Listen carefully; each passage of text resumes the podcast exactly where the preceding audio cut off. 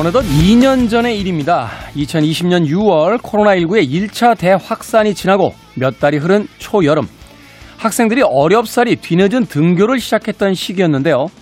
당시 한 고등학교 교문에 걸렸던 플랜카드 문구가 있었습니다.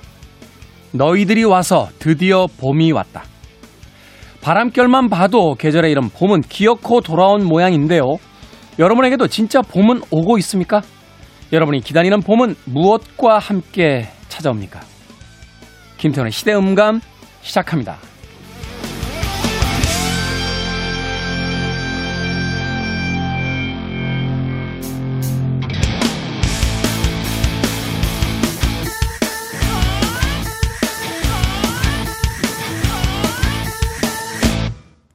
그래도 주말은 온다. 시대를 읽는 음악 감상회 시대음감 김태훈입니다. 자, 어느덧 이제 봄 기운이 완연히 느껴지죠. 거리에 나가면 음, 겨울에 입었던 그 두꺼운 패딩을 입고 나오면 어, 어느덧 어, 등 뒤에서 땀이 나는 걸 느낄 수가 있습니다. 어, 뭐 빼앗긴더라도 봄은 오는가라는 어, 예전에 학교 다닐 때 배웠던 시도 있습니다만 계절의 순환은 어김없이 돌아와서 그 혹독하고 영원히 끝나지 않을 것 같았던 겨울을 돌려 세우고 드디어 따뜻한 봄날에 들어가고 있습니다. 그러나 계절만 보면 무엇을 하겠습니까? 마음속에 어떤 걱정이 있다든지 또는 원하던 바가 잘 이루어지지 않아서 참담한 실패를 맛보고 있다라면 이 찬란한 봄이 오히려 더 잔인한 계절이 될 수도 있을 것 같습니다. 우리 주변에 모두가 이 따뜻한 봄을 느낄 수 있도록 한번 좀 관심의 시선을 또 기울여 보는 건 어떨까요? 내가 축복받은 이 계절을 즐기듯이 우리 모두가 함께 즐겼으면 하는 마음 가져봅니다. 2022년의 새로운 봄. 지긋지긋한 코로나도 좀 끝나고 마스크도 벗은 채 즐거운 꽃놀이가 이루어졌으면 좋겠다 하는 생각 다시 한번 해보게 됩니다. 자, 김태원의 시대 음감, 시대 이슈들 새로운 시선과 음악으로 풀어봅니다. 토요일과 일요일, 일라디오에서는 낮 2시 5분, 밤 10시 5분 하루에 두 번 방송이 되고요. 한민족 방송에서는 낮 1시 10분 방송이 됩니다. 팟캐스트로는 언제 어디서든 함께 하실 수 있습니다. 사이먼 의 가펑클의 음악 듣습니다. April comes, she will.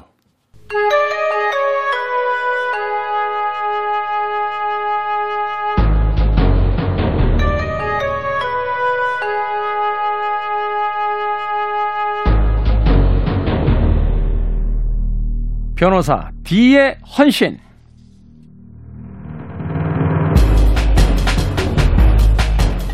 그땐 다 그랬어. 그 시절엔 원래 그랬어. 라는 말이 더 이상 통하지 않고 통하지 않아야 하는 시대. 그때는 맞았다 해도 지금은 틀리는 그날의 사건 이야기. 변호사 D의 헌신. 변호하는 추리소설가, 추리소설 쓰는 변호사, 도진기 변호사님 나오셨습니다. 안녕하세요. 안녕하세요. 도진기입니다. 저 얼마 전에 책이 한 권 나왔는데 그 안에 반가운 도진기 변호사님, 아니, 도진기 작가님이라고 해야겠죠. 이름이 딱 들어가 있었습니다. 네. 2035 SF 미스터리라고 되어 있었는데 도진기 작가님을 비롯한 이제 아홉 명의 작가들의 협업으로 되어 있었습니다. 인터뷰에서 이제 책 속에 가장 마음에 드는 문장을 이야기해 주셨는데 인간은 지금까지 나는 누구인가를 찾아왔어. 하지만 우리가 더 궁금해야 할 문제는 나는 도대체 무엇인가 하는 거야. 이 문장 참 인상적이었습니다. 어떤 의미인가요? 그쵸. 이제 단편을 쓰면서 이걸 주제로 쓴 거긴 하거든요.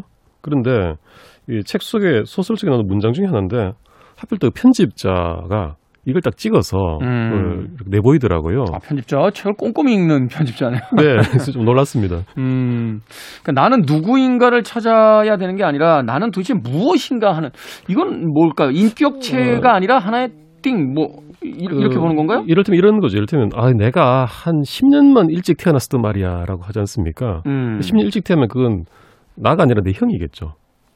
그렇죠. 지금의 내가 아니죠. 네. 어. 아, 그런데 전생에는 아랍 왕자였을 수도 있어. 그런데 그 아랍 왕자가 몸도 세포도 다 바뀌고 기억도 사라졌으면 그게 나인가 하는 거죠. 그렇죠. 심지어는 지금까지 꾸준히 살고 있습니다만 과거에 나만 생각해도 어, 어떻게 그럴 수가 있었지 하면서 내가 내 자신을 그 부인하게 되는 어떤 시기도 있는 건데. 그렇습니다. 사람 세포가 7년마다 갱신된다면 음. 7년 전에 나가 지금의 나인가 그런 생각도 들 수 있죠. 아, 이거 약간 분열적이군요. 음. 말하자면 나는 7년마다 모든 인체의 어떤 세포가 다시 그 리뉴얼이 된다라고 하면 네. 7살, 14살, 21살, 뭐 28살, 35살 이러면 35살 정도면 다섯 명의 사람이 인생을 릴레이로 살고 있는 게 아닌가. 뭐 이런 이런 생각을 해볼 수 있는 거군요. 네. 어, 어 그러네요. 이 과학의 어떤 기초한 사실이라는 것이 우리에게 전혀 예상하지 못했던 어떤 새로운 질문들을 던져주는 그런 또 지점이 분명히 있는 것 같습니다. 네. 그래서 SF 형식을 빌어서 이런 얘기를 잠깐 해봤었습니다. 음, 그렇군요. 아, 또 오늘 변호사님께서 저에게 화두를 던지고 예, 어, 한 일주일 동안 또 이 생각에서 계속 벗어나지 못할 것 같은 예감이 드는데 지금의 나는 도대체 언제부터 나였던가 또 언제부터 내가 아닌가 이걸 또 계속해서 한번 생각을 해봐야 될 것 같습니다. 자 변호사 D의 헌신 오늘 만나볼 사건 어떤 사건입니까? 네. 첫 번째 사건은요. 어, 뉴스위크지의 돈의 노예 보도 사건입니다. 뉴스위크지 그 미국을 대표하는 어떤 언론이죠. 뉴스위크지의 돈의 노예 사건이요? 네. 이게 1991년도 있었던 사건인데요. 네. 뉴스위크지는 정말 전 세계적으로 유명한 시사 주간지지 않습니까? 그 지금 뭐 사실 미국의 주간지긴 합니다만 전 세계인들에게 어떤 영향력을 가지고 있는 네. 그런 주간지라고 볼 수 있죠. 1991년 무렵이 이제 한국이 막 경제적으로 급성장하면서 좀 과소비 풍조, 낭비 력 이런 것들이 막 생겨나던 시기였어요. 1990년대. 네, 압구정동 오렌지족 기억납니다. 등장하고. 네, 제가 오렌지 2세대 아, 아, 그러세요? 지향했었죠.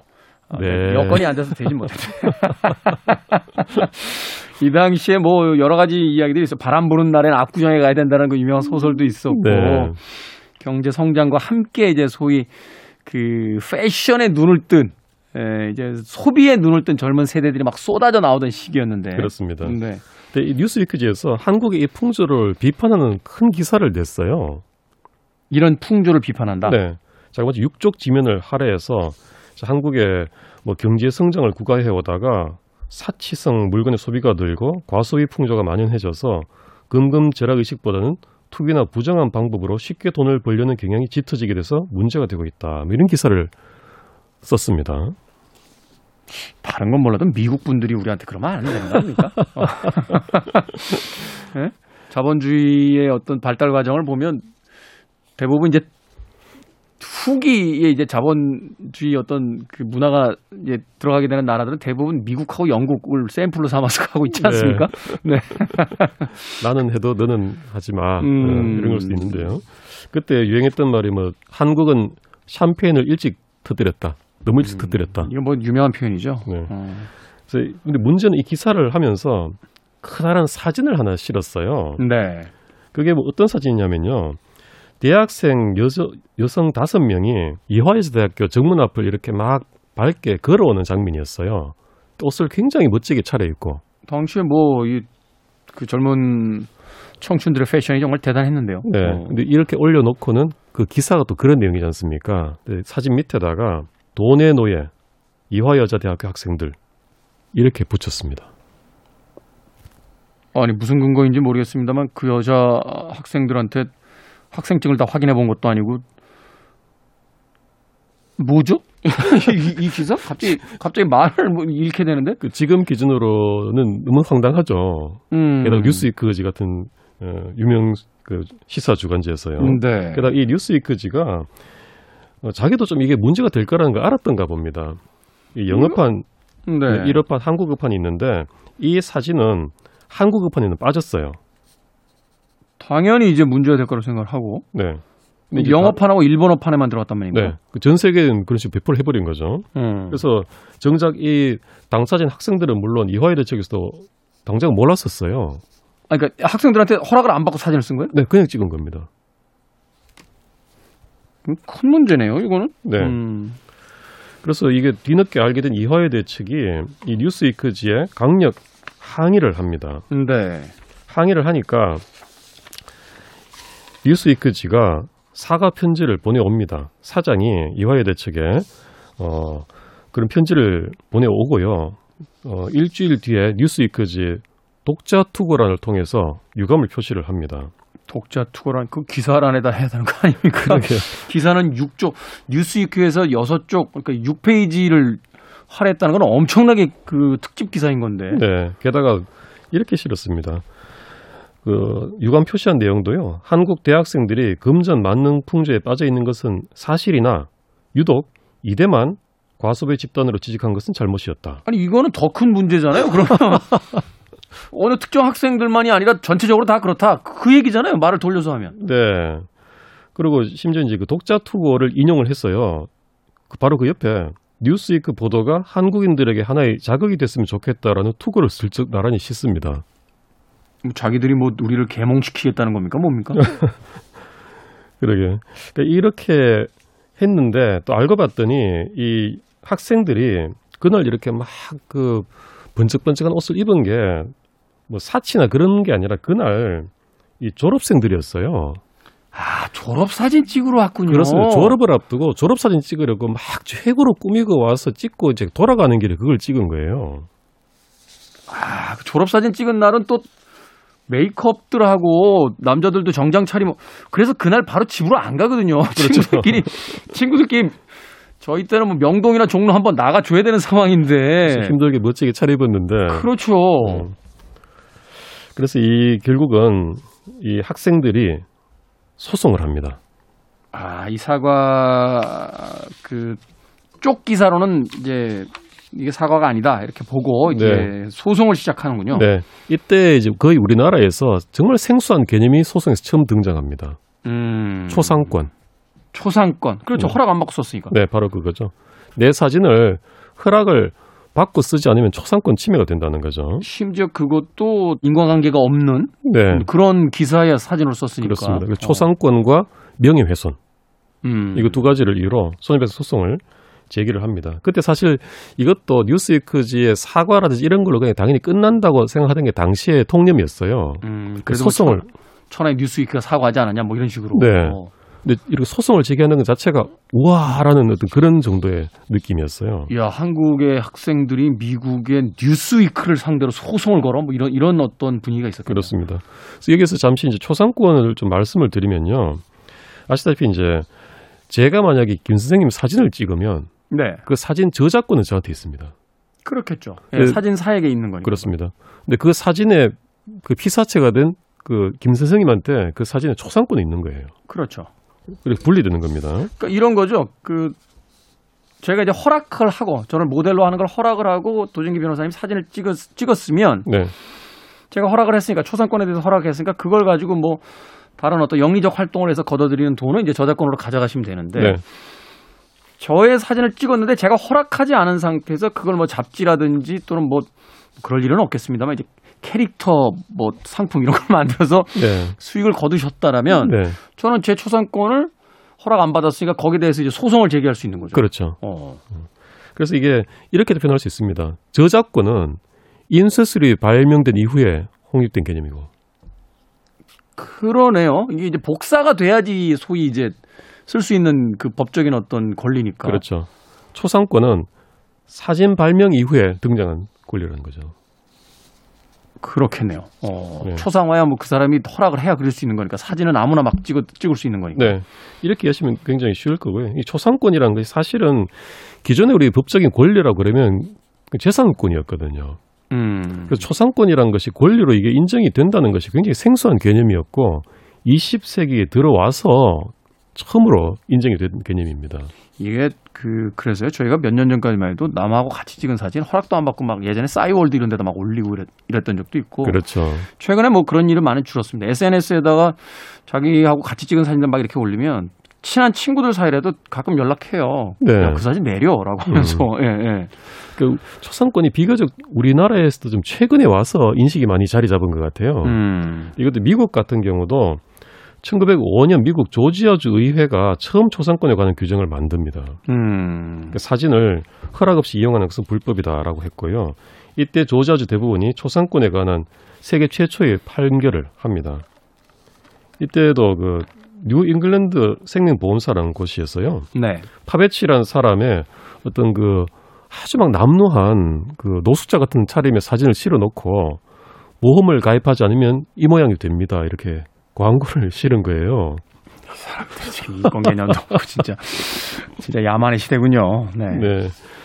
그래서 이때도 이 파베치가 결국은 그 손해배상 소송을 제기를 했고 네. 초상권이라는 게 법이 만들어졌으니까 그래서 승소를 합니다. 음. 이런 식으로 이제 확립되어 온 건데 어 그래서 이 초상권 침해를 이유로 이 그 뉴스위크지 상대로 소송을 했어요. 결국은 1심에서 각각 3천만 원씩 지급하라라는 승소 판결을 받습니다. 아, 3천만 원씩. 네.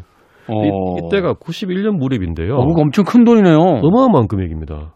그 당시 아파트 가격은 모든 걸 아파트 가격으로 기준을 잡기가 좀 그렇긴 합니다만 어, 그 적지 않은 돈인데 서울에서는 웬만한 전셋집 갈 수 있는 돈인데요? 그렇죠. 그리고 비교적 한, 한 10년 전만 해도요. 신문 기사에 막 잘못된 기사가 나서 명예훼손 당했을 경우에 음. 그 보도 소송을 하면 500만 원 인정해 줬거든요. 어. 근데 이 91년도에 3천만 원이면 이제 그만큼 이 뉴스위크제 파급력이라든지 그렇죠. 이런 것들을 고려해서 이런 걸 보겠죠. 이거를 실어가지고 물론 이제 그것만으로 다 판 건 아닙니다만 뉴스위크가 이제 벌어들인 어떤 전 세계에서의 수익이라든지 이런 네. 걸다 계산했을 거 아닙니까? 그렇습니다. 어. 그래서 이게 항소심에서 위자료가 이제 2천만 원씩으로 좀 깎입니다. 음. 깎입니다만 어쨌든 이게 상당히 어떤 초상권에 대해서 정면으로 이렇게 좀 유명하게 다루어진 어, 분기점이 된 그런 사건으로 어, 되고 있고요. 이 인물앱의 초상권 개념이 좀 많이 등장했던 것이 바로 2년 뒤에 또 유사한 사건이 발생합니다. 2년 뒤에 네, 역시 오렌지족 관련이에요. 오렌지족들 사실은 그때 그 언론이라든지 사회에서 이렇게 좋게 보지는 않았어요. 네. 어, 이제 유학생들하고 이제 강남 소위 이제 자제들을 중심으로 해서 뭐 압구정동하고 이제 그 영동 개발이 그때 한참 되던 때니까 네. 강남 쪽을 중심으로 학생들이 뭐 과소비를 한다. 그리고 뭐 퇴폐 향락적이다. 뭐 이런 뉴스들 한참 나오던 시절이었으니까. 그만큼 관심이 가니까 또 이렇게 슬쩍 사실은 그 처음 보는 문화였던 것이 저도 그 당시 어떤 시대상 약간 문화적으로 분석했던 적이 있는데 네. 70년대까지만 해도 이제 나라가 가난하다 보니까 그 자녀들에게 용돈을 풍족하게 못 줬잖아요. 네. 저희 어릴 때만 해도 그 중학교 때까지인가요? 그 옷 사고 신발 사려면 부모님이 같이 가졌어요. 네. 그래서 골라주시고 내가 사고 싶은 옷 있는데 그거 말고 저거 사라고 해서 억지로 사고 막 이랬는데 이제 80년대 후반부터는 그 소위 이제 그 사회가 막 그 발전하기 시작하고 네. 맞벌이 부부들 많이 생기고 가게의 어떤 수익도 늘고 이러니까 용돈을 풍족하게 주시면서부터 학생들 아이들이 이제 직접 소비를 결정하는 주체가 되고 네. 그래서 이제 그 친구들을 소위 이제 꼬시기 위해서 나왔던 음. 단어가 이제 X세대 뭐 이런 단어들이 등장을 하고 그때부터 10대 음악이 발전을 한 걸까요? 청년 문화는 사실 70년대부터 등장을 했다라고 하지만 이 소위 젊은 세대 문화가 하나의 산업화되기 시작하는 거는 80년대가 맞다라고 볼 수 있을 것 같아요. 네, 80년대, 그렇습니다. 90년대. 네. 이때도 그 뭐 우리나라 이때는 제2사 잡지인데요. 압구정동 문화의 실체를 벗긴다 이런 제목으로 기사를 쓰면서 자극적이네요. 그리고 이제 비판하는 척하면서 어떤 그 관심을 좀 이렇게 충족시켜 주는 그런 네. 기사를 실었던 것 같습니다. 이 젊은 여성 세 분이 뭐 커피숍에서 나오면서 걸어가는데 비싼 젊은 남자가 말을 거는 그런 장면을 크게 또 사진을 찍어서 음. 올립니다. 근데 이 원고들이 그 당시에 그 신인 탤런트 분들이었어요. 아, 그 여자분 세 분이? 네네. 네. 그래서 이 자기들 그냥 커피 마시고 나오는데 마치 자기들이 압구정에서 과소비 문화를 즐기는 오렌지 족처럼 묘사가 됐다. 음. 라고 해서 역시 그 신문 그 잡지사를 상대로 초상권 등 침해를 이유로 소송을 겁니다. 아니, 그러니까 아무런 전후좌우 사정 없이 그냥 기사를 써놓고 거기 네. 이제 관련 사진을 올렸는데 그게 압구정대에서 커피 먹고 나오는 신인 여배우 세 명이 한테 누가 말을 거는 장면을 그냥 그 자리에서 찍어가지고 그걸 관련 사진으로 올려버렸다고요. 네, 동의도 없이요. 그 기사는 막 압구정동 오렌지족 막 비판하는 기사를 쓰면서 누가 봐도 그러면 그 세 명이 압구정동 오렌지로 알죠. 네. 네. 더군다나 이분들은 이제 한참 막 이제 사회 첫 발을 내딛는 탤런트신데 음. 그런 기사를 내버리면 곤란하지 않습니까? 이미지가 다 망. 이 당시 분위기만 해도 이렇게 그 소위 찍힌다라고 이렇게 찍혀버리면 그 배영 못 받죠. 네. 방송사에서. 그래서 소송을 해서 결국 여기서도 승소를 해서 이 원고분들 세 분이서 합계 2,800만 원 배상 판결을 받습니다. 그때도 큰 돈이네요. 그 정도면. 네. 그래서 이 당시에 초상권 개념이 거의 처음 우리나라에서 확립되고 또 판결로 나오면서 좀 큰 금액들이 인정이 됐었고 음. 이런 것들이 좀 그래도 확립이 지금 이제 되어가고 있는 것 같습니다. 음, 네. 초상권 사실 이런 이제 기초적인 권리들이 이제 사회에서 이제 합의가 돼야지만 언론이라든지 또는 미디어에서의 어떤 그 이제 그 보도 행위에 대해서도 좀 교통 정리가 좀 되고 네. 또 어떤 개인의 사생활이라든지 그 인권에 대한 부분들도 좀 이렇게 자리가 잡히는데 사실은 최근에 와서도 초상권이라든지 또는 이 보도할 때 그 보도 윤리를 위반하는 경우도 굉장히 많잖아요. 네. 뭐 몰카에 대한 부분, 뭐 이건 뭐 거의 범죄 수준이니까 네, 그렇죠. 이렇게 이야기할 수 있고 또 기사를 쓸 때도 채 확인되지 않은 기사에 그 일반인들 막 얼굴 막 공개해버리고 막 이래서 이제 문제가 되는 경우들도 많은데 네. 어떻습니까? 이 변호사님 입장에서 이 초상권에 대한 우리나라의 어떤 지금 수준이라든지 어디까지 와 있는 지금 오히려 정도인지. 시민들의 의식 수준, 지식 이런 것은 굉장히 높다고 봅니다. 음. 우리가 뭐 개인 동영상 같은 걸 올릴 때도 주변 분들 모자이크 다 하고 다 하지 네, 않습니까? 네. 근데 사실은 이 거대 신문사조차도 90년대만 해도 벌써 이렇게 동의 없이 사진을 올려버린다든지 네. 지금의 우리 시민들이 갖고 있는 건전한 상식에도 많이 못 미치는 수준이었던 것 같거든요. 음. 그런 걸 보면은 우리나라 시민들의 평균적인 상식, 합리성 이런 것들이 굉장히 많이 발전했다. 저는 그렇게 음. 보고 있습니다. 아마도 앞서 이야기했었습니다만 우리나라 그 SNS 참 많이 하잖아요. 네. 그러다 보니까 그 안에서 자동적으로 자연스럽게 자기 권리에 대한 부분들을 아마 그 주장하고 찾기 시작했던 것 같아요. 네. 왜냐하면 SNS에 그 남하고 이제 같이 찍은 사진 이렇게 올릴 때 보면요. 자기만 제일 잘 나온 사진. 아, 그것도 문제인데요. 예, 옆 사람은 눈이 한쪽 이상하거나 입이 돌아가 있거나 이런 사진들 상관없어요. 어, 이건 내 네. SNS니까 나만 잘 나올 때. 그래서 이렇게 사진을 올려놓으면 음. 사실은 이제 옆 사람들 입장에서는 그 친구 관계니까 들어갔다 보면 이 뭐지? 막 이렇게 이런 생각이 들 때도 있고 그 물론 이제 우스갯소리처럼 이야기할 수 있는 하나의 에피소드로 이렇게 넘어갈 수도 있겠습니다만 이게 네. 당사자 입장에서 굉장히 불쾌한 거거든요. 그리고 이제 좀 법이 더 발전하면 네. 동의 없는 초상권 문제를 넘어서서 이제 그런 부분까지 한번 연구를 해야 될 것 같습니다. 그렇죠. 그래서 저는 차라리 SNS 이렇게 보면요. 그냥 자기 셀카 올려서 올리시고 음식 사진 찍어서 올리시는 분들이 차라리 편해요. 네. 주변 사람들 안 괴롭히고 그냥 혼자 조용히 SNS 하시는구나 하는 생각이 들어서 아무튼 뉴스위크지 어 뉴스위크지 우리가 정론지라고 생각했고 참 좋은 미디어라고 생각했는데 1991년에 예, 이런 말도 안 되는 옐로우 저널리즘 같은 음, 그런 기사를 실었습니다. 돈의 노예 이화 여대생 사건에 대한 음, 이야기 들려주셨습니다. 음악 한 곡 듣고 와서 아, 변호사 디언신 다음 이야기 이어가 보도록 하겠습니다. 마돈나의 음악 준비했습니다. Material Girl. 마돈나의 음악 Material Girl 듣고 왔습니다. 변호사 D의 헌신 뉴스위크지에서 초상권에 대한 어, 각성을 하게 만들어줬던 사건 앞서서 변호사 D의 헌신 도진기 변호사님과 함께 이야기 나눠봤습니다. 자 오늘 만나볼 다음 사건은 어떤 사건입니까? 네. 아마 일본 범죄 역사상 가장 유명한 사건이라고 할 수 있습니다. 아 그래요? 제국은행 사건입니다. 제국은행 사건. 네. 어 어떤 사건입니까? 이게 1948년 그 미군 점령 하에 일본에서 벌어진 사건인데요. 네. 겨울입니다. 1월 16일 일본 도쿄도의 제국은행 지점 현재 미주오은행입니다. 아 미주오. 네. 이 일본에서 랭킹 2위일 텐데. 네, 굉장히 미주 큰- 미주 미주오가. 네. 네네. 뭐 지점에 중년 남자가 등장하는데요. 팔에 빨간 완장을 차고 옵니다. 네. 거기에 소독원이라고 돼 소독원. 네, 어 예전에 그런 분들 우리나라에도 많았죠. 그렇죠. 어. 후생성 기관 명함을 내미는데 거기 야마구치 지로라는 이름이 적혀 있고요.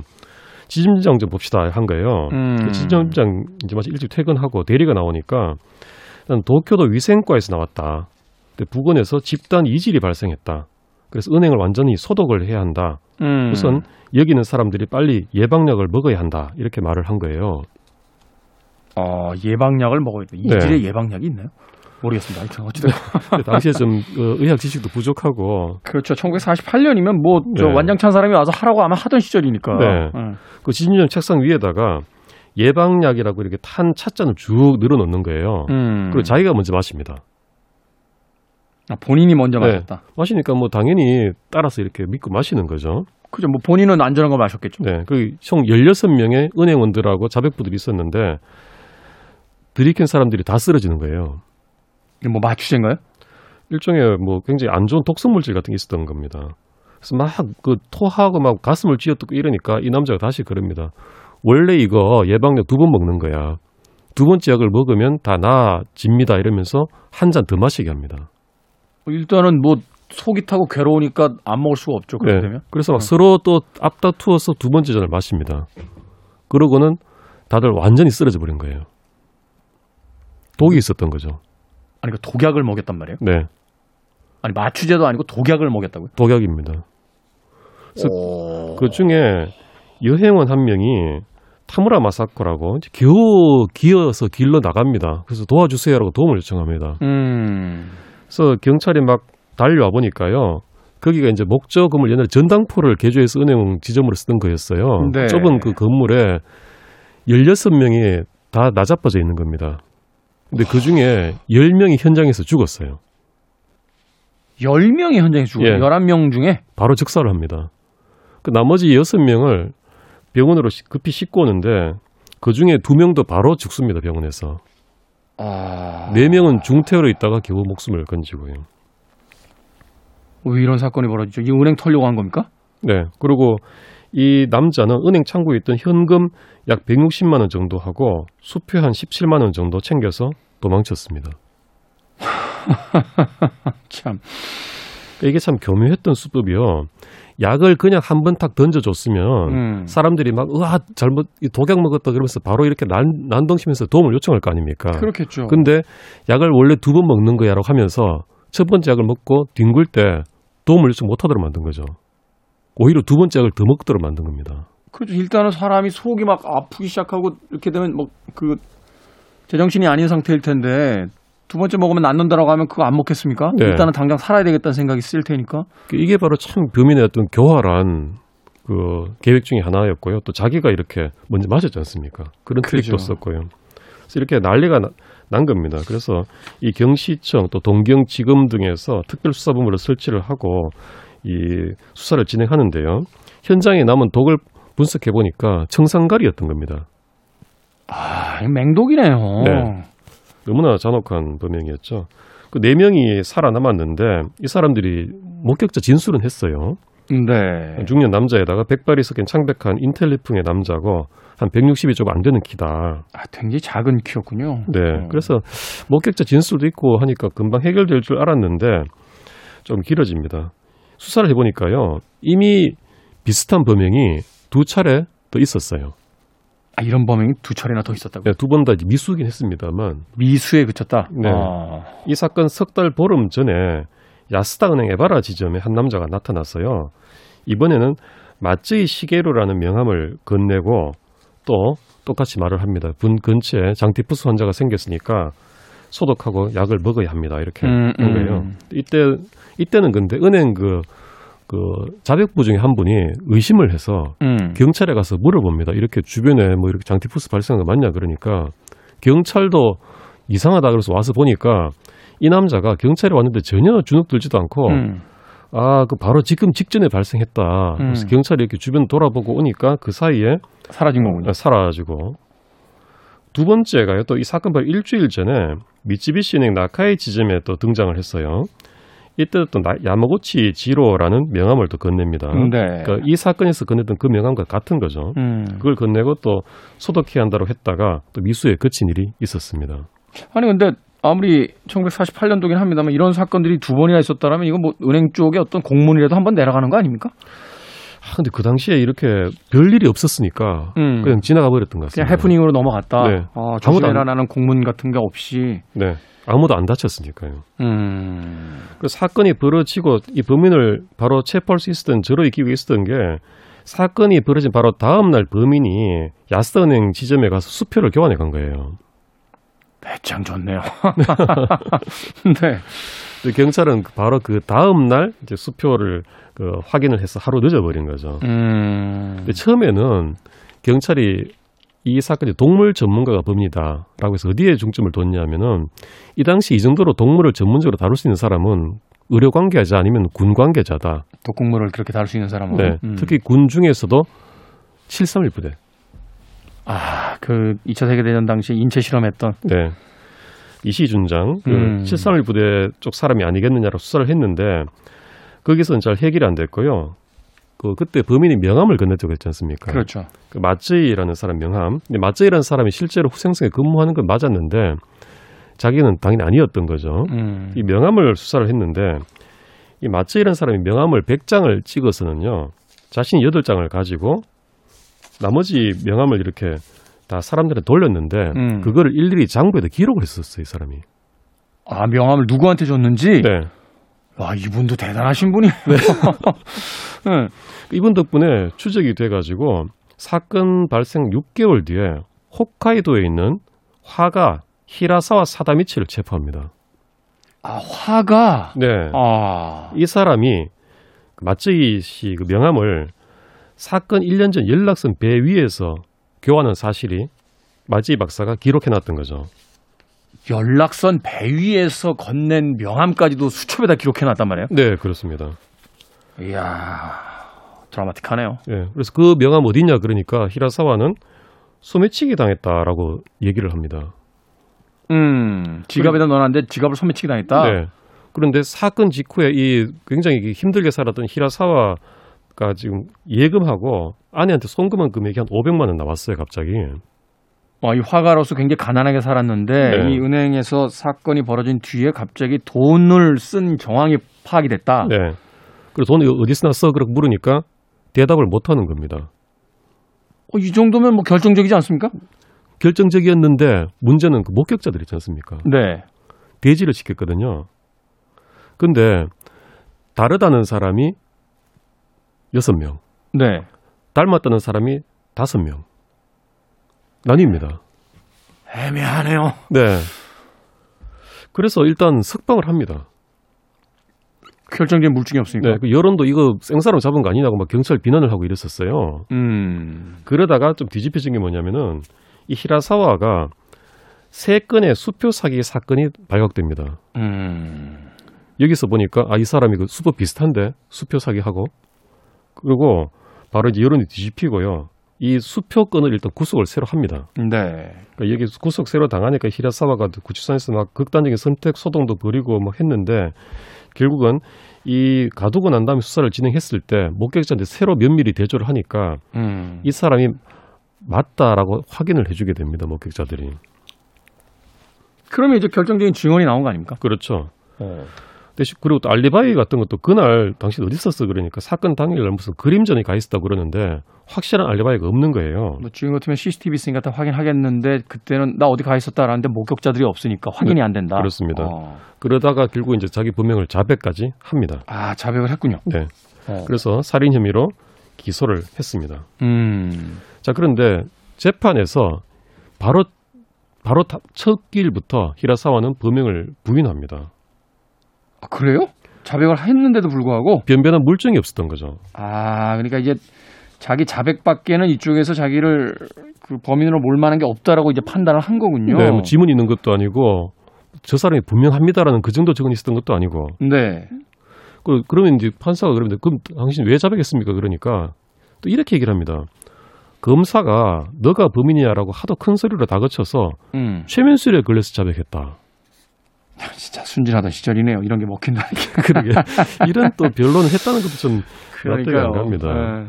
근데 검찰은 이제 그 그나마 있었던 물적 증거로 그 명함, 음. 그 명함 그 썼던 거 그거에다 목격자들이 좀 닮았다라는 증언, 또 돈 출처 해명을 못 하고 있다, 알리바이가 없다, 뭐 이런 것들을 어 제시를 합니다. 네. 그리고 이제 범행 수법 중에 보면은 독극물을 자기도 마셨잖아요. 그렇죠. 그 여기 어떤 트릭을 썼냐 이렇게 밝힙니다. 처음에 청산가리 같은 병을 준비를 하고요. 네. 그냥 맹물이 든 병을 준비를 합니다. 음. 청산가리 병을 책상 위에 올려놓고 음. 맹물병을 밑에 둡니다. 음. 그 다음에 직원들한테 사람 이제 모아 오세요라고 합니다. 그리고 그 직원이 잠깐 자리를 뜬 사이에 밑에 물병 있죠. 네. 물병 마개를 뽑고 거기다가 스포이드죠, 스포이드. 스포이드. 스포이드를 찔러 넣어서 가득 채워 넣습니다. 음, 음. 그 다음에 직원들이 모이잖아요. 네. 그 다음에 그럼 왼쪽에 청산가리 병을 들고 음. 스포이드를 거기에 찔러 넣습니다. 음. 찔러 넣는데 스- 그 용액까지는 안 닿게 하는 거예요. 아. 그러면서 자기 손등으로 그걸 교묘히 가립니다.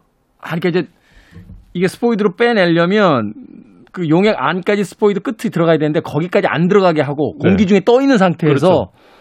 빨아당긴 것처럼 한 거죠. 아 그리고 그 중간에 이제 떠 있는 거는 손으로 이렇게 병을 잡아서 마술사 트릭 쓰듯이 그렇죠. 마술쇼 하듯이. 그래 놓고 스포이드를 빼가지고 자기 잔에다가 스포이드를 짜 넣습니다. 음. 물인 거잖아요. 그렇죠. 그 마신 거예요, 자기가. 어. 그 이게 거의 마술 쇼를 거기서 벌인 겁니다. 음, 음, 음. 이렇게 대담한 범행을 했다는 건데 변호사는 이 히라사와 같은 이 그림 그리는 심약한 사람이 어떻게 이런 대담한 그 짓을 했겠느냐라고 이제 아, 이게 변론을 말하는 하는 검찰 층의 추측인 거군요. 아, 근데 판결문에서도 이런 내용 확인됩니다. 아, 그래요? 네, 어. 이렇게 범행했다라고 어, 어. 판결문에 써져 있습니다. 음, 음. 그래서 결국은 판결이 나오는데요. 아까 말씀드렸지 물증으로 그나마 어쨌든 명함도 있고 또 그 범인이 수표를 바꿨다지 않습니까? 네. 그 수표에 있는 필적을 조금 남아 있어요. 음, 음. 아주 조금 남아 있었는데 그거를 여덟 명이 자그마치 감정을 했습니다. 필적 전문가들이. 네. 근데 그 중에 일곱 명이 필적이 닮았다라고 감정을 한 거예요. 아, 그것도 애매해요. 똑같다도 아니고 닮았다, 비슷하다 이러면 이거 더 헷갈리거든요, 이거. 그러니까 뭐 하나 확실한 게 없어요. 그러니까 이럴 경우에 사실 이제 변호사님 판사로서 그 이 판결도 내려보셨습니다만 네. 진짜 애매해지지 않습니까? 이게 참 이런 것 때문에 결국은 좀 많은 어떤 그, 그 의혹을 남긴 사건인데요. 네. 이런 것들에다가 뭐 기타 아까 말씀드렸던 그 돈 출처 해명 못한다라든지 음. 알리바이도 지금 해명 못하고 있고. 그러니까 우리가 상식적으로 이 사람이 맞는데 뭐가 하나 하여튼 결정적인 증거가 없으니까. 네. 근데 너무나 많은 정황이나 그런 것들이 이 사람을 가리키고 있지 않습니까? 네. 결국은 판결은 이 사람을 유죄로 하고 사형을 선고합니다. 아 그래요? 네. 오. 그걸 항소했는데 항소심에서 또 유죄 사형. 대법원까지 갔는데요. 또 유죄 사형입니다. 음. 그러니까 이 사건이 참 지금 기준으로 보면은 뭔가 증거가 좀 애매하고 불확실해 보이는데 좀 놀랍게도 1심, 2심, 3심 판사 전원이 한 명도 이의 없이 유죄의 표를 던졌습니다. 음. 변호사님 보시기는 어떻습니까? 이게 1948년이니까 현대 법정에서 이런 사건이라면 이거 유죄 받겠습니까? 그러니까 지금 기준을 보면요. 우리 이제 시민 청취자분들도 아시겠습니다만 이거보다 한 다섯 배, 열 배쯤 증거가 뻔한 사건들조차도 무죄 나오지 않습니까? 오제이 심슨 사건 물론 굉장히 오래된 사건이긴 합니다만 네. 그래도 1948년보다는 최근 사건이니까 네. 모든 정황이 다 이야기하고 있는데 무죄 받아내잖아요. 네. 어. 그 요즘에 이런 재판 엄격한 기준으로 봐서는 이 사람이 유죄 나오기는 힘듭니다. 하긴 또 그때하고 상황은 좀 다를 겁니다. 지금 뭐 오만 CCTV부터 시작해서 뭐 그 과학 수사 기법이라든지 이런 게 워낙 발전돼 있기 때문에 네. 그렇기 때문에 더욱 더 결정적이지 않으면 이거 유죄 판결을 주기가 쉽지가 않은 건데. 그렇죠. 네. 그래서 이게 아무래도 물증이 좀 약하다 보니까 이게 너무나 오랫동안 일본 사회에 어떤 음모론을 많이 들여옵니다. 이분은 결국 이제 유죄가 된 거잖아요. 유죄로 확정이 됐고요. 어. 이 사람은 감옥 안에서도 자기 무죄라고 재판 잘못됐다고 재심을 16번을 신청하는데 음. 다 기각됩니다. 한 번도 받아들여지지 않고. 네. 우리나라가 재심이 잘 안 된다고 그러는데 일본은 비교도 안 되게 재심 안 받아줍니다. 일본이 그렇더라고요. 이 정치도 네. 그렇고 법도 그렇고. 이 사건도 그래서 그 뒤로도 계속 이 사람 무죄다 음모론이 계속 나오고 있고요. 그 중에 대표적인 게 이런 게 있습니다. 그 당시 이제 군 관계자들 수사했다고 했지 않습니까? 네. 731 부대 관계자들. 네. 그래서 그 중에 대표적인 음모론이 731 부대 당시 기술자들이 그 전범으로 처벌을 받지 않고 미군 그 GHQ 이 공중위생과에서 몰래 복역을 하고 있었다. 네. 이 사람들이 벌인 범행인데 이 사람들을 상대로 수- 수사를 하고 있다가 GHQ에서 경찰 당국에 압력을 넣어서 수사를 중단시켰다. 음. 뭐 이런 그 음모론 이 정도가 제기되고 있습니다. 이게 우리나라에서도 유명했어요. 많은 글들이 좀 인터넷상에 떠돌고 있습니다만 그 중에는 전혀 확인되지 않은 가설 음모론을 마치 이제 그게 확인됐는데 억울한 음, 범인이다라는 음, 식으로 음. 올라온 글들이 많이 있는데 음. 재판 자료를 보면 꼭 그런 것 같지는 않고요. 음, 그렇군요. 그래서 이 사람은 복역을 하다가 1987년 형무소에서 95세로 천수를 다 누리고 사망을 했습니다. 어찌됐건 음, 그 진실은 누가 알 수 있겠습니까마는 이 사건을 통해서 현재 우리는 어떤 삶을 살고 있고 또 어떠한 네, 그 형법이라든지 인권에 대한 부분들을 그 추구하고 있는지 한번 좀 생각해 보자 하는 취지로서 변호사 디에 헌신 오늘 일본 제국은행 사건 도진기 변호사님과 이야기 나눠봤습니다. 고맙습니다. 맞습니다. 저도 음악 한 곡 소개해드리면서 작별 인사 드리겠습니다. 밥 딜런의 곡 중에서요. I'm Not There 듣겠습니다. 지금까지 시대를 읽는 음악 감상의 시대음감 김태훈이었습니다. 고맙습니다.